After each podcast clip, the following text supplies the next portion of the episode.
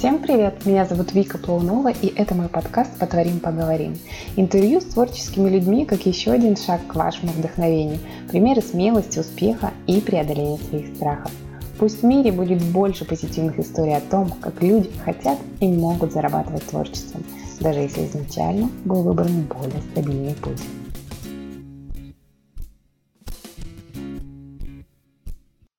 Героиня моего первого выпуска Наталья Львова. Когда-то давно я случайно увидела ее в соцсетях у моего одноклассника. Руслан, привет! Вокруг нее всегда был какой-то праздник, креатив и веселье, и я стала наблюдать. Если коротко, то творческий путь Натальи выглядит так. Она родилась в Тюмени, получила образование в сфере рекламы и 10 лет успешно проработала в этой области, занимаясь организацией мероприятий и их продвижением. Причем не только в Тюмени, но и в Новосибирске, Москве и Туле. И вот где-то в 2013 году муж предложил ей заняться творчеством всерьез. Бросить работу и исполнить, наконец, мечту детства – стать художником. Наталья, недолго думая, приступила и начала писать картину маслом. Уже через несколько месяцев работы она придумала интересный способ нанесения текстуры на холст в виде завитков. Позднее получила патент по данному стилю рисования, который назвала Твиглард.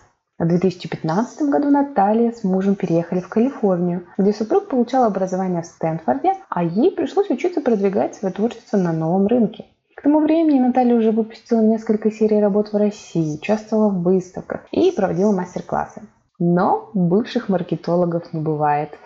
Поэтому и в Америке продажи и выставки у нее со временем продолжились. Сейчас Наталья работает в собственной студии в Сан-Франциско, заключила контракт с галереей, продолжает создавать тематические серии картин, а также пробовать новые форматы. К примеру, совсем недавно прошла презентация совместного проекта «Новая религия», где картины были нарисованы на витражах, но даже там сохранили текстуру фирменных завитков. А теперь поговорим. Наташ, привет! Я все правильно ты рассказала? Привет, дорогая, да, все верно. Единственное отличие то, что стиль мой зародился несколькими месяцами ранее. В марте я писала картину для мамы, придумала завиток, и потом уже сказала Ивану, что мечтаю быть художником, и хотелось бы мне все-таки уходить уже из корпорации. И в мае он сказал, милая, ты у меня как паровоз, чем ты не займешься, у тебя все получается, бросай работу, я тебя поддержу. Соответственно, в мае я уже нашла мастерскую и начала готовить новую коллекцию – основываясь на завитке. А в сентябре уже была первая выставка и первые продажи картин. Вау, супер. Слушай, ну вообще я заметила, что близкие играют такую большую роль на твоем творческом пути. То есть муж тебя так сподвиг серьезно при подготовке картины маме, ты придумала свой стиль. А вообще, ты с самого начала ощутила одобрение со стороны родных и друзей? Как они тебя поддерживают, что говорят? Покупают ли картины? Да, ну, получается, я художником хотела быть еще, когда была совсем маленьким ребенком, но тогда, а, находясь в Тюмени, это было совершенно невозможно, потому что рынка искусства абсолютно никакого не было. Это не был Питер, не было Москва. Соответственно, у меня даже не было идеи пойти в художественную школу или там в художественный институт, получить образование, потому что очевидно было и мне, и моим родителям, что это тупиковая ветвь развития. Соответственно, маркетинг и реклама тогда развивались, и я пошла в этом направлении и была довольно-таки счастлива, потому что 10 лет своей карьеры я занималась творческими вопросами. Но когда уже мы переехали, а, пожили в Москве, переехали в Новосибирск, я уже была человеком мира, и посещала музеи во всех городах там, и странах, и понимала, что арт существует и может быть, и я могу быть тем самым художником и могу реализоваться. Но, к сожалению, это было уже мои 27 лет, получается, мне было. Но в тот момент, когда я уже ре- реализовалась в карьере, и мама, и муж, они поддержали меня обеими руками, сказали, да, все, теперь пришло время все, ты научилась зарабатывать деньги, кусок хлеба ты всегда себе сможешь раздобыть. Почему бы не попробовать сейчас реализоваться? Угу. То есть э, у тебя в семье не было, по идее, творческих людей, которые бы зарабатывали подобным ручным трудом? Ты знаешь, нет, у меня папа был летчиком, мама медсестра, бабушка э, всегда работала э, знаешь, время войны, она в детском доме воспитывалась, это заводы, это вырубка леса, это строительство. Ну, знаешь, такая очень тяжелая работа. Единственное, что мне кажется, я все-таки по творческой линии благодаря бабушке, потому что, несмотря на просто колоссальный труд, который она всегда испытывала на себе, она успевала ткать ковры и вышивать гладью. И у нее это получалось великолепно. То есть пейзажи, какие-то цветы. И это было настолько реалистично, что даже сейчас у нас дома есть картина эм, «Сосновый лес». Она выполнена гладью, но кажется, что это масляная живопись. Mm, ничего себе. Слушай, а вот были у тебя какие-то стереотипы о художниках, о их жизни? А развеялись ли они у тебя в процессе погружения в эту область или подтвердились? О, да, ты знаешь, стереотипы, наверное, они еще из детства шли. А когда я смотрела, дома были журналы на каталоге художников, шестидесятников, которые были андеграундом, да, получается, советского искусства, и они писали то, что хотели, и не состояли в союзах художников. Соответственно, им не выделялись квоты на покупку дорогого масла или холстов, и они писали строительными материалами, которые доступны были ну, в обычном хозяйственном магазине. Соответственно, краски были грязные, дешевые, и когда я смотрела на эти картины, я думала, боже, что за депрессия, что за грязные какие-то улицы, какие-то покосившиеся дома. То есть они риса- риса- писали вот постсоветское пространство, русскую деревню, такую депрессивную, такую разухабистую. Я думала, если я буду художником, я буду только позитивным художников писать буду яркими цветами. И так и сложилось, что когда я стала художником, уже познакомилась и с современным, и с классическим искусством, все-таки то, что было заложено в детстве, как знаешь, оппозиция. Я вот решила чистый цвет, стиль выдерживать такой. Ну а если уже говорить о моих вот этих фантазиях, розовых очках, что жизнь художника, она вот такая вся, ты такой ходишь в берете с кисточкой, а, там целый день что-то пишешь, у тебя какие-то модели в мастерской, вечером ты ходишь на какие-то сейшены с художниками. В современном мире, конечно, уже все совершенно иначе. И я не знаю, как здесь, потому что в Москве и в Питере я художником не была. Сейчас я художник Калифорнии, и, соответственно, там художники, ну, немножко другие, стиль вообще жизни другой. Соответственно, частенько мои розовые очки больно разбивались стеклами вовнутрь, как говорится. Но, ну, ничего, ты знаешь, как бы привыкаешь к реалиям и просто живешь в этом. Угу. Слушай, ну вот, а в самом начале, когда ты еще только училась работать маслом, натягивать холсты, ты для себя искала каких-то наставников, учителей или училась сама в процессе? И вообще, какие-то секретики ремесла ты чаще открываешь сама или перенимаешь чей-то опыт? Ты знаешь, я думаю, что 50 на 50, но в самом начале, когда я начала арендовать мастерскую в Новосибирске, я пристроилась к художнице уже очень как это по-русски-то, господи, established, ну, такой ну, известной в Новосибирске художницы, у которой была своя мастерская, mm-hmm. она преподавала, и я подумала, что это будет здорово, потому что рядом с наставником мне будет полегче, потому что я не знала в тот момент отличия а, цинковой а, белой и титановой белой. То есть для меня это было, ой, а как сочетаются цвета, холодные цвета, теплые цвета, ну, вообще, соответственно, я не знала, как натягивается холст, как его проклеивать, грунтовать. Соответственно, я много впитала вот этой информации. Я не брала уроки, mm-hmm. но готовя свою коллекцию, я присутствовала на занятиях для ее студентов и просто ушками, знаешь, как аудиокнигу слушала всю информацию, которую она им давала, и, соответственно, впитывала. Ну и далее, в, в данный момент тоже я целый год работала в арт-резиденции в Сан-Франциско, и, получается, с 15 другими художниками, которые работают в совершенно разных стилях, стилях. Кто-то эпоксидной смолой, кто-то а, делает коллажи, кто-то делает, там, работает спреем. А, и, соответственно, ты общаешься, смотришь, как они работают, ходишь на воркшопы на какие-то, совершенно случайно попадаешь, впитываешь и понимаешь, так, это я могу взять себе, это интересно, или это мне не подходит. Такое соседство, то есть оно только помогает тебе, да? Сто процентов, да, конечно.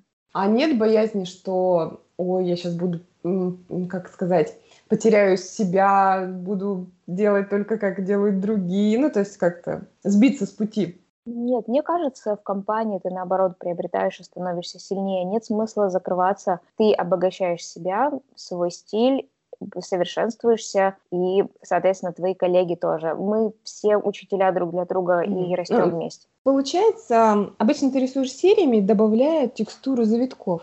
А, трудно ли было тебе, пока ты не нашла свой стиль, и трудно ли сейчас, имея его? Ну, то есть первый вопрос, конечно, у меня уже отпадает в связи с тем, что ты его нашла еще до начала серьезной работы. Но ответь сейчас, не трудно ли тебе? Не ограничивает, не, не как-то не сковывает он тебя? Нет, я очень себя гармонично чувствую, потому что я всегда могу выбрать тему, я могу то есть реализоваться да, в теме а, картины, я могу выбрать цвета, и я все время экспериментирую mm-hmm. с разными масляными красками. Вот сейчас мои фавориты краски и глянцевые с небольшим мерцающим эффектом, золотые, серебряные, бирюзовые, и они, знаешь, как будто бы переливаются. Mm-hmm. Соответственно, я экспериментирую mm-hmm. с холстами, э, размер холста, форма холста, и там вот сейчас, э, когда у нас было задание от куратора, у нас была выставка автопортретов с моими коллегами из резиденции. Я туда, знаешь, прямо реализовалась, никогда автопортрет не делала. Я туда и стразы Сваровски налепила, и зеркала налепила. То есть, ну, вообще, а, я не чувствую, наоборот, ты знаешь, мой завиток – это мой фундамент. Я так счастлива, что он у меня есть, потому что он гармонизирует пространство на холсте, когда ты наносишь масляную краску, она же а, определенной, а, определенным паттерном ложится, потому что кисть жесткая, правильно? И для меня это хаос. А я mm-hmm. делаю завиточек, и все. Получается, световые а, такие спиральки начинают отражаться в, этом в этом завиточке. И я как завороженная, знаешь, смотрю на картину, она как голограммочка мерцает, и, в общем, классно. Нет, абсолютно не ограничивает. Я думаю, что это моя сила, наоборот. Угу. А вот, кстати, по поводу того, что ты приводишься в порядок, я подозреваю, что ты такой перфекционист по жизни. То в творчестве это как выражается у тебя? Как раз в какой-то оптимизации всех процессов, да? Да, да, да. Коллеги смеются, потому что у них в мастерских, знаешь, там куча краски разлита на полу, на стенах, какой-то просто кавардак. Это мой коллега Кристиан работает с премией, у него все стены забрызганы, кисточки, баночки, всякие скляночки. В общем, просто заходишь, боишься запнуться, упасть и просто там, что тебя завалит какими-то вещами. А у меня в мастерской всегда как в медицинском кабинете, как у мамы в стоматологическом ее кабинете, также у меня в мастерской все стерильно. Можно пол вязать, потому что, не дай бог, если я уроню кисточку, я должна ее поднять, я на, к ней не должно прилипнуть никакого, там, знаешь, никакой пыли, никаких волосинок, потому что моя живопись очень чистая, и каждая пылинка, каждая мошечка, которая прилипает, и нам все нарушает, и там срочно-срочно исправлять приходится. Поэтому, да, если я думаю, что порядок в голове, порядок на твоем рабочем месте, порядок на холсте, но это специфика именно, я думаю, может быть, моего знака зодиака или еще чего-нибудь. Я дева, воспитанная девой. Ну, типа, знаешь, ага. перфекционизм ага. в клубе. Слушай, интересно.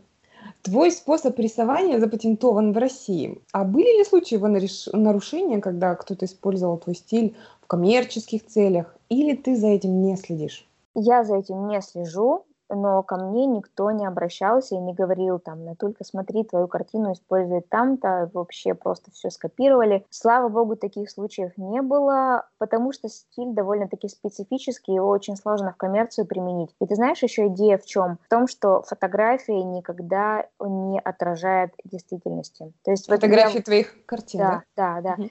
Если кто-то начнет писать завитком там, или еще что-то, я только за это. Значит, мой эм, стиль нашел отражение в сердцах других людей, пускай они занимаются. Главное, чтобы не копировать точь-в-точь. Если особенно какая-то коммерческая организация начинает использовать изображение в своих коммерческих целях, в этом случае, конечно, я буду просить либо удалить изображение, либо как-то э, делиться финансово, но именно стиль живописи, пожалуйста, применяйте, э, делайте свои какие-то работы в этом стиле, тем более я же его преподаю. Соответственно, те, кто, угу. например... Да-да-да, ты в России и в Стэнфорде, да, у тебя были мастер-классы? Да, в Стэнфорде у нас есть такая ассоциация Russian Students Association. А, это ассоциация русскоговорящих студентов, а, в актив которой я входила с момента начала Ивана учебы в Стэнфорде, и сейчас он уже давно закончил. Я продолжаю работать с этими ребятами, Там очень просто можно забронировать помещение а, какое-нибудь симпатичное а, абсолютно бесплатно, проводить музыкальные вечера, там любые воркшопы, йоги. То есть это нельзя сказать, что я стэнфордский преподаватель, ни в коем случае. То есть мы просто mm-hmm. с оргкомитетом организуем, ну, просто заранее бронируем какое-нибудь классное помещение, даем объявление, приходят и русскоговорящие студенты, и не русскоговорящие. И вот там вот я преподаю стиль по живописи по Джексону Полоку, когда мы разливаем краску на холсте и преподаю свой завиток. И, например, тот, кто не может купить себе картину в дом а, мою, ну, по какой-то причине дорого, mm-hmm подходит цветовая гамма, формат или еще что-то, он может прийти на мастер-класс и, соответственно, реализовать свою идею и за просто абсолютно маленькие смешные денежки а, научиться, во-первых, получить огромное удовольствие от мастер-класса, творчески там, знаешь, реализоваться, гармонию обрести, и вот получить в итоге картину, которую можно повесить у себя дома. И хорошо получается? людей? А, ты знаешь, опять же, все зависит от, а, от человека, потому что у кого-то педантизм и аккуратность в душе, у кого-то, ну, кому-то очень сложно сосредотачиваться. В целом получается неплохо. У меня есть клиенты, которые не пропускали еще ни одного моего мастер-класса, и знаешь, и там настолько завиток четкий, и картина получается вообще, ну, ну точь-в-точь, как у меня, потому что, знаешь, из раза в раз пробуют, пробуют, уже обретается какой-то опыт, и прям классно получается. Слушай, здорово. А вот, эм, знаешь, один из самых частых вопросов а, марафонцам, о чем они думают во время бега? А о чем думаешь ты, когда крутишь свои завитки по 14 часов в день? Что ты, может, слушаешь в это время? Ты знаешь, Э, Все зависит от настроения, потому что я живописью занимаюсь каждый день, а иногда хочется просто побыть в тишине со своими мыслями, что-то обдумать, просто мысли болтаются, ударяясь о стенки головного мозга, и просто о жизни, о друзьях, о ну, о чем угодно. Очень часто после путешествия я, кстати, ни о чем, ничего не слушаю, ни музыку, ни аудиокниги, а просто вспоминаю путешествия, музеи, что я, ну, просто, знаешь, как будто бы мысленно снова прогуливаюсь по тем местам, которые меня впечатлили. А, как правило, это особенно после Европы а, заметно творческий такой подъем. Я предпочитаю не слушать музыку, потому что она меня утомляет. Я слушаю аудиокниги. Это мое спасение. Я, конечно, прям ныряю в какие-нибудь, не знаю, истории, приключения. Я обожаю обожаю слушать, конечно, книги про художников, их автобиографии. Последняя э, прослушана была мной, одна из последних, это э, записки Ван Гога своему брату Тео, там многочасовые просто mm-hmm. записи. Они немножко депрессивные, и я даже прямо чувствовала физически, как мне тяжеловато их слушать, ну, потому что это, ну, непростое слушание, mm-hmm. особенно для человека суперпозитивного, но это было очень интересное откровение. Mm-hmm. Слушай, кстати, вот насчет твоего светлого и позитивного образа. А, темы твоих некоторых работ могут показаться в каком-то смысле провокационными. То ты рисуешь Путина в серии про Россию, то такие полные, сочные женские тела, то рассказываешь на витражах о религии, современной религии, преклонения брендам. Были ли у тебя с этим когда-то проблемы в России или в Америке? Ты знаешь, мне повезло, никаких никогда проблем не было, никакой не было никогда критики. Мне кажется, я просто такой а, художник, скажем так, не знаю, не на пике популярности, что ли. Просто те, кто а меня фоловят, они меня любят как человека или как мое творчество, и никаких завистников, никаких критиков, никого, кто бы меня хотел обидеть, у меня в окружении нет, просто повезло. И, соответственно, Путина я рисовала не потому, что я его фанат, я далеко не фанат и считаю его, ладно, не будем в политику ударяться, а, это была просто картина на тему России. Мы, я писала образы, с чем Россия ассоциируется в мире. Потому что иногда говорят, что там путешествие где-то, что ты из России, тебе говорят матрешка, Путин, Чебурашка, русская зима, самовар. И ты такой, да? Такая серия образов, соответственно, 10 а, картин – это 10 образов, это не стереотипы, а шаблонное мышление, что такое Россия для людей. Соответственно, я уже понимала, что мы будем переезжать в Штаты, и мы тогда еще не знали, что надолго, но я думала, что вот хочется отразить эти образы, и Путин там появился просто потому, что он сейчас во главе всего, что в России происходит, уже очень много лет, поэтому он появился. Картина, кстати, уехала это в Швейцарию и живет сейчас там. Ой, слушай, хорошо. Ну, то есть ты вообще как воспринимаешь критику, различные комментарии? И замечаешь ли ты, есть какие-то отличия в обратной связи здесь, там, в России и, или в Америке? Да ты знаешь, единственная критика, которую я когда-либо получала, это была критика моего друга Оскара. А он живет в Санта-Крузе, а серфер и программист, очень классный парень. Он как-то пришел а, на выставку на мою, где я делала распродажу картин. Как раз таки мне нужно было освободить мастерскую перед новой коллекцией. И я продавала картины с, со скидочкой. Соответственно, все картины были распроданы, и он подошел к одной картине и говорит, Натуль, ты знаешь, я бы купил, но я еще больше перфекционист, чем ты, и вот здесь у тебя в линии кусочек краски торчит на стыке, на, на стыке цветовых пятен, и там получается mm-hmm. чуть больше краски, чем обычно. Меня, говорит, это будет раздражать. И Цеплять, мне, да? да, и мне нужна вот просто идеально выполненная картина. И я думаю, интересно, картина настолько идеальная, что я иногда пытаюсь оставить какой-то кусочек краски или там, ну, знаешь, прям такой шматочек. Или если завиток, mm-hmm. например, идет где-то, он больше краски снимает, я пытаюсь это оставить для того, чтобы это не выглядело как машинная работа, потому что все думают, что я, знаешь, приделала кисточку к шуруповерту и вот эти завиточки делаю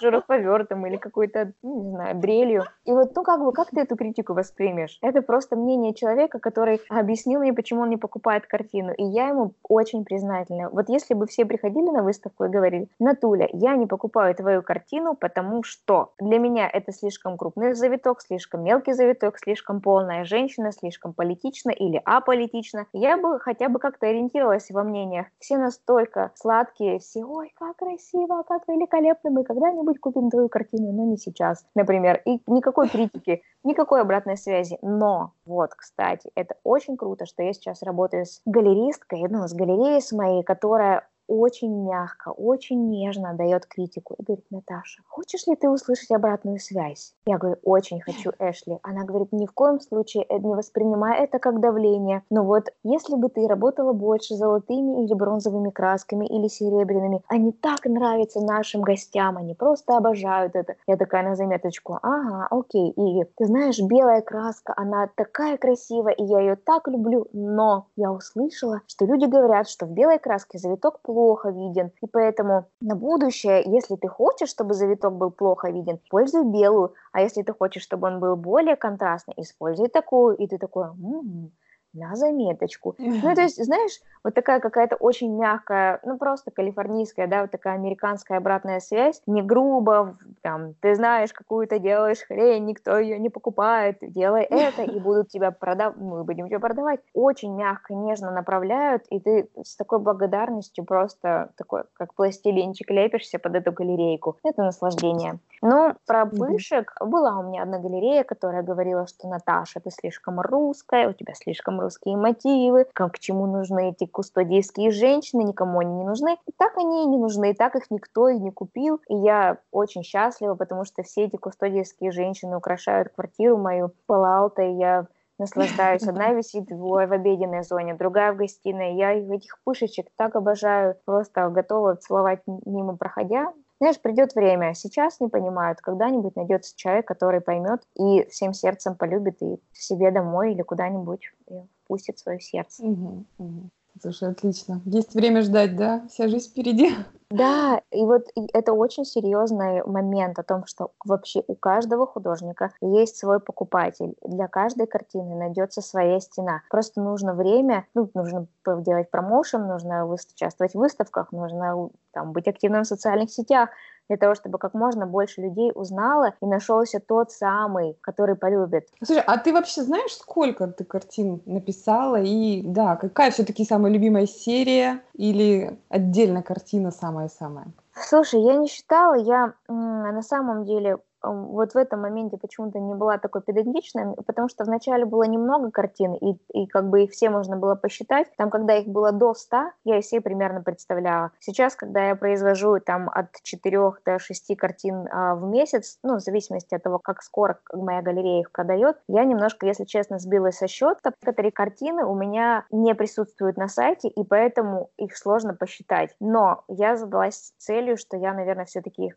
каким-то образом должна посчитать и вспомнить, вспомнить. Но сейчас я думаю, что около, наверное, 20-30 картин, но потеряно в моем мозгу, их нужно вспомнить, отфотографировать, найти этих людей, как-то добавить а, на сайт или, или просто себе где-нибудь, знаешь, в списке каталоги написать, что они были, написать года, ну, составить этот каталог. Почему-то вот в этом плане я не педантична, казалось бы. Вот я в этом плане не педантична и не педантична, знаешь, в чем? Guestbook. Это вот все художники Америки пользуются, когда проходит выставка, есть guestbook, ты пишешь свое имя, фамилию, электронный адрес, что я хочу быть на подписке того или иного художника. Я прокрастинировала mm-hmm. это очень долго, потом я завела себе этот а, guestbook, люди начали писать, я смотрю, боже, неразборчиво, опять неразборчиво, мне так лень это все разбирать. И я, в общем, куда-то делаю этот guestbook, и, в общем, у меня до сих пор нет email рассылки. Хотя, казалось бы, я столько бы могла совершить повторных продаж. И, в общем, в этом плане я почему-то тоже прокрастинирую, но обещаю когда-нибудь все-таки этим вопросом заняться и сделать, потому что я вижу, как мои коллеги очень-очень здорово с годами обретают своих постоянных клиентов, делают повторные продажи, это очень приятно. Угу, угу. Так, а все-таки про любимую серию или картину, что расскажешь? Так, любимая серия. Я думаю, что «Пышки», наверное, моя любимая серия потому что в их mm-hmm. таких сочных формах очень классно помещается завиток. Там очень плавные нежные линии. И у меня есть еще много-много идей для этой коллекции. Вообще идей очень много, и коллекции очень много задумано в голове. Иногда приходится от какой-то темы отойти. Но думаю, чисто для себя я буду потихонечку их подрисовывать. Ну, знаешь, стены мои, моего дома, они тоже ограничены. Невозможно все стены завесить, да, сверху до потолка, как коврами когда-то завешивали. Вот. Но как только у меня будет освобождаться та или иная стена, для себя я буду рисовать всегда пышек. Понятно. Слушай, традиционно ты рисуешь маслом на холсте, но иногда пробуешь другие формы и материалы. К примеру, там сделала раскраску для детей, э, творила какие-то арт-объекты даже вот в прошлом году, сделала витражи. Есть ли у тебя страх делать э, что-то новое, то есть свой арт помещать на какой-то новый, в новый формат, идти вот такой непроторенной дорожкой, да. узнавая по пути правила? Ты знаешь, ну да, думаю, да. У меня есть страх, единственное, что он у меня не такой, как у всех людей, в том плане, что мне когда очень-очень страшно, я пытаюсь не думать об этом. То есть вот реализация проекта «Новая религия» было настолько страшно сделать эти огромные витражи, пробовать новые витражные краски или там масляные краски или акрил, делать на стекле, либо на плексиглазе. Было очень сильно страшно, потому что когда я представляла, что это будет, ножки подкашивались, но я подумала так, это будет где-то далеко. Сейчас надо понять, все-таки стекло или плексиглаз. Начинаешь анализировать, покупаешь кусочек того, другого, смотришь, так, плексиглаз легче транспортировать, не разобьется, более устойчивый, гнется. Хорошо, выбираем плексиглаз. Дальше покупаешь акриловую красочку, масляную, витражную, пробуешь, вариантики. Окей, остановились на этом. Натулечка, давай, не бойся, давай попробуем первый витражик. Не получится, ничего, по голове никто не ударит, давай пробуем. Сделали, вроде ничего, давай может быть, второй нарисуем? Ну, давай, давай второй. Ой, может быть, уже все купим, вроде бы уже получается, ну, давай.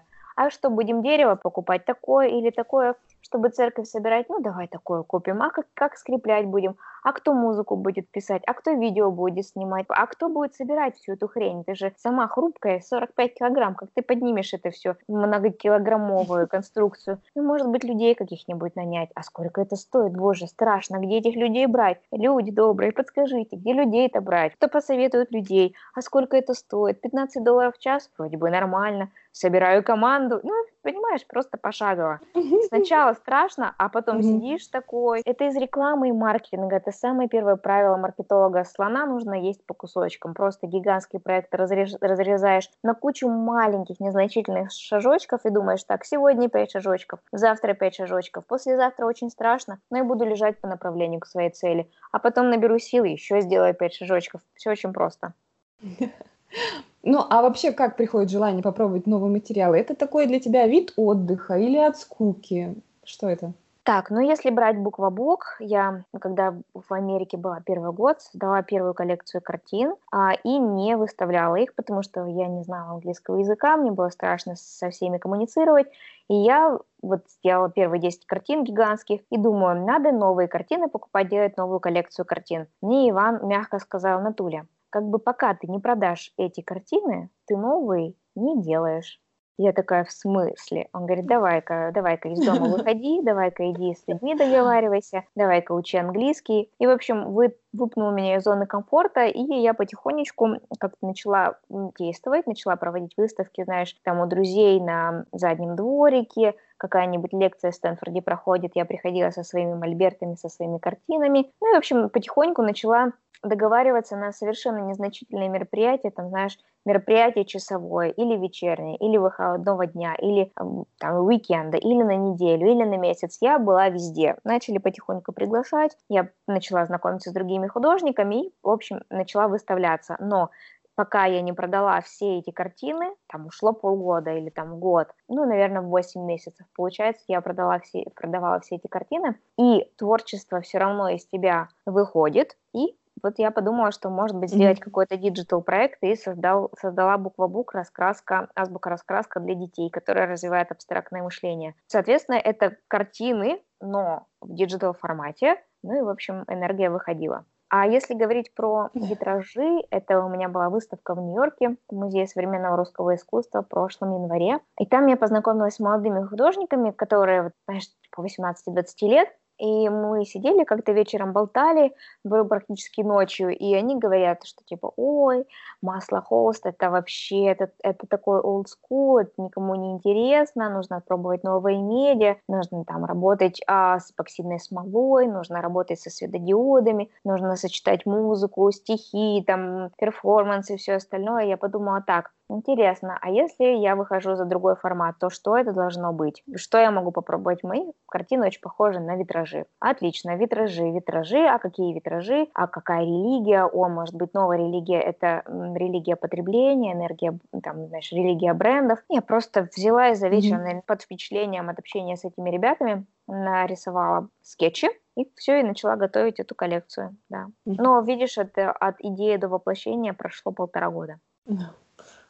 Получается, слушай, у тебя же нет э, художественного образования, ты самоучка. И вообще, насколько критично это было для тебя в работе? И страшно ли было начать продавать? Не так ты долго, скажем так, аккумулировала свои работы, а пошла уже на рынок и стала предлагать. Какие у тебя были ощущения тогда? Да, знаешь, двоякое чувство. Я чувствую, что отсутствие образования – это моя сильная сторона – потому что из-за того, что я не знала, как, э, ну, что такое рисунок, что такое композиция, что такое цвет, все это было уже приобретено после. Серьезная задача в самообразовании, так же, как я освоила фотографию, также я освоила искусство уже потом, когда уже, знаешь, не одну картину продала. Было страшно, потому что все говорили, ну куда ты без образования, ну куда, ну вот там столько талантливых специалистов выпускается, а ты как бы нет, да, и, соответственно, эта неполноценность внутренняя, она дала очень серьезную компенсацию, потому что мне захотелось доказать, что если я с детства чувствовала, что я художник, я смогу, даже без образования. Соответственно, я думаю, что это просто очень, это гиперкомпенсация которая мне помогает. Ну а сейчас я знаю теорию цвета, и может быть, ну может быть не так, как человек, который получил академическое образование, но ты знаешь, я с такой любовью поглощаю всю информацию, историю искусства и историю живописи, и все, все моменты построения, композиция, все это во мне уже есть давно. Поэтому я уже не могу себя считать, как сказать, ну да, self-made можно сказать, просто а, человек без академического образования продавать было бы было сложно или нет? Нет, не было сложно, потому что так как я профессиональный продукт-менеджер, который делал мероприятия, делал продукты, вирусную рекламу. Я знаю, что такое качественный продукт, и мне было легко создать коллекцию, чтобы я ей гордилась. Прямо с, первой же коллекции каждая картина была прекрасная. Ну, в том плане, что очень качественно выполнена. Понятно, что я сейчас, может быть, по прошествии шести лет вижу какие-то недочеты, но в любом случае понимаю, что это был максимум того, что я могла тогда сделать, и это был, ну, и до сих пор я, честно, нежно люблю эти картины. Они ни на что не похожи, и я думаю, что прямо здорово, что они получились тогда. И я с первой mm-hmm. же выставки продала шесть картин. Да. Mm. Отлично, отлично. В одном интервью ты сказала, каждая продажа, она же укрепляет тебя, твою уверенность, что ты что-то делаешь правильно. Такой вид признания для тебя самый явный, правильно? Угу. Что еще важно? Какой отклик от мира вдохновляет на движение вперед? Ну, просто когда на выставке встречаю человека, поклонника искусства, который искренне что-то желает и говорит, что там фоловит меня уже много лет, и что я его вдохновляю, что он тоже художник, или что он решится когда-нибудь стать художником. Просто даже комментарии а, в Инстаграм тоже вдохновляют, когда люди что-то пишут приятное, делают репосты. Все, любая обратная связь приятная очень вдохновляет. Угу, угу. То есть тебя двигает то, что ты вдохновляешь в том числе других, правильно? Ну да. Угу. Угу. А ты, кстати, думала, какой он в среднем твой покупатель? Пол, возраст, сфера деятельности? Есть у тебя какое-то такое представление? Да, сто процентов. А, маркетолог во мне жив, а, реклама, который постоянно все анализирует. Да, есть 70% это LGBT сообщество, это ребята очень тонко чувствующие искусство, цвет, форму, очень чувствительные вообще во всех направлениях, и это могут быть пары или сингл, ребята, которые покупают себе что-то в интерьер, и они ну, щепетильно относятся к своему э, жилищу и свое гнездышко вьют, знаешь, с любовью. Соответственно, они покупают что-то в интерьер, потому что они знают меня, мою энергетику, потому что флаг LGBT — это радуга, соответственно, мои картины довольно-таки яркие, они не, не, не радуга-радуга, mm-hmm. да, но, соответственно, вот этот контраст mm-hmm. цветов, как правило, видимо, что-то в душе у них порождает какой-то отклик. Соответственно, 70% — это они, ну, конкретно я сейчас беру Сан-Франциско, я не беру всю Россию, и, наверное, 30% — это пары, э, классические, традиционные, которые занимаются оформлением своего интерьера, покупают картины себе в гостиную, в спальню, в детскую, там, в обеденную зону. И очень интересный момент, что очень часто пары говорят, что они не могут договориться об искусстве, а какое нужно вешать в дом. И очень часто я становлюсь первым художником, который нравится и жене, и мужу то есть и мужчине, и женщине. И они вот договариваются и покупают одну работу, и потом следом может а, последовать заказ какой-нибудь уже, например, в детскую что-нибудь, знаешь, из стиля буква бука.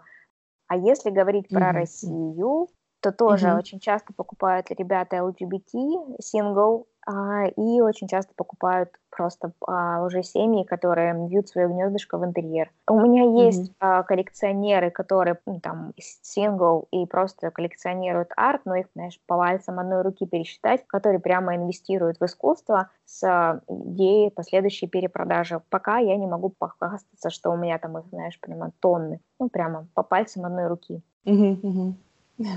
Но все равно неплохо. А что важнее все-таки, талант или трудолюбие?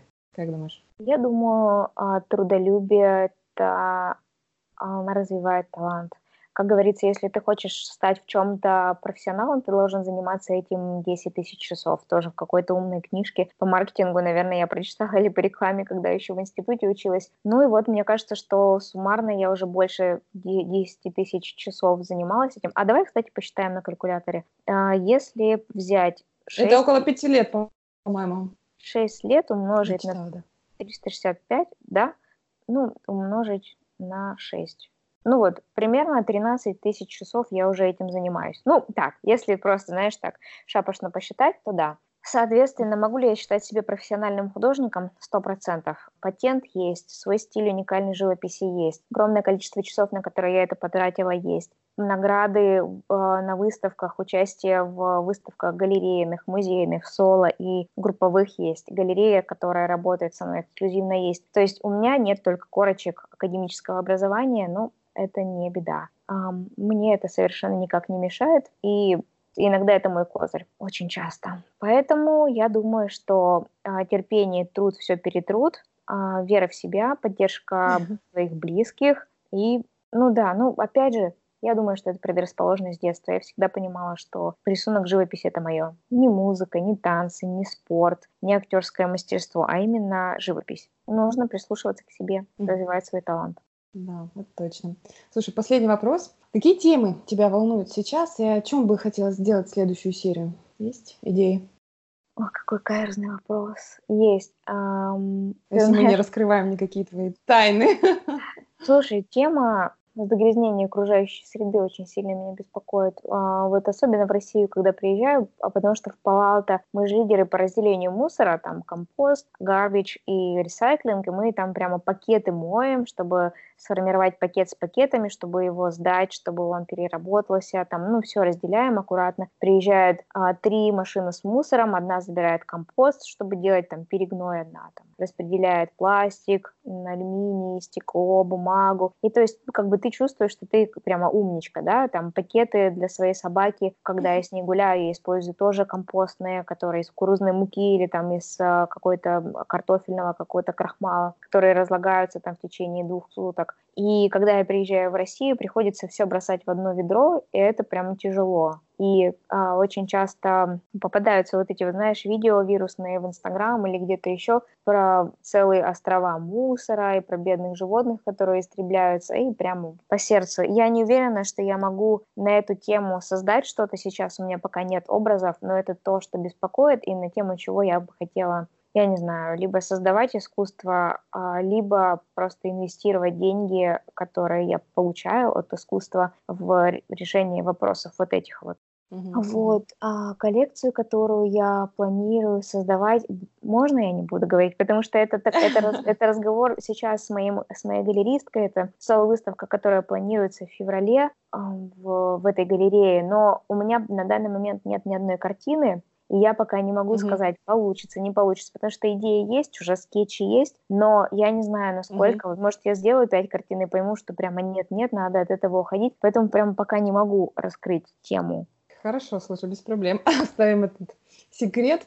Будем следить за твоим творчеством. Спасибо тебе огромное за отличный разговор. И напоследок порекомендуй что-нибудь нашим слушателям. Три любимых ресурса, сайты, книги, фильмы, музеи, что угодно. Откуда ты берешь идеи, вдохновение, что вообще тебя зажигает? Хорошо, я рекомендую слушать аудиокниги. А сейчас а, у меня просто обычный Литрес установлен на а, телефоне. Я там просто покупаю книжки, покупаю лекции и слушаю, когда, ну, когда работаю. Хочу порекомендовать еще очень классный ресурс а, московские ребята, которые дают классные лекции. Синхронайз, синхронайз, нижнее подчеркивание, арт. Они рассказывают об искусстве и науке. Просто великолепные лекции, очень классные а, посты познавательные каждый день, прикольные конкурсы, а, участвуя в которых ты можешь выиграть, например, подписку на курс лекций по истории искусства. Невероятный курс, который просто расставляет все по полочкам в голове. Есть прям молодцы, mm-hmm. очень современные ребята, которые дружат с современными технологиями, очень молодые, но специалисты уже в своем деле, эксперты.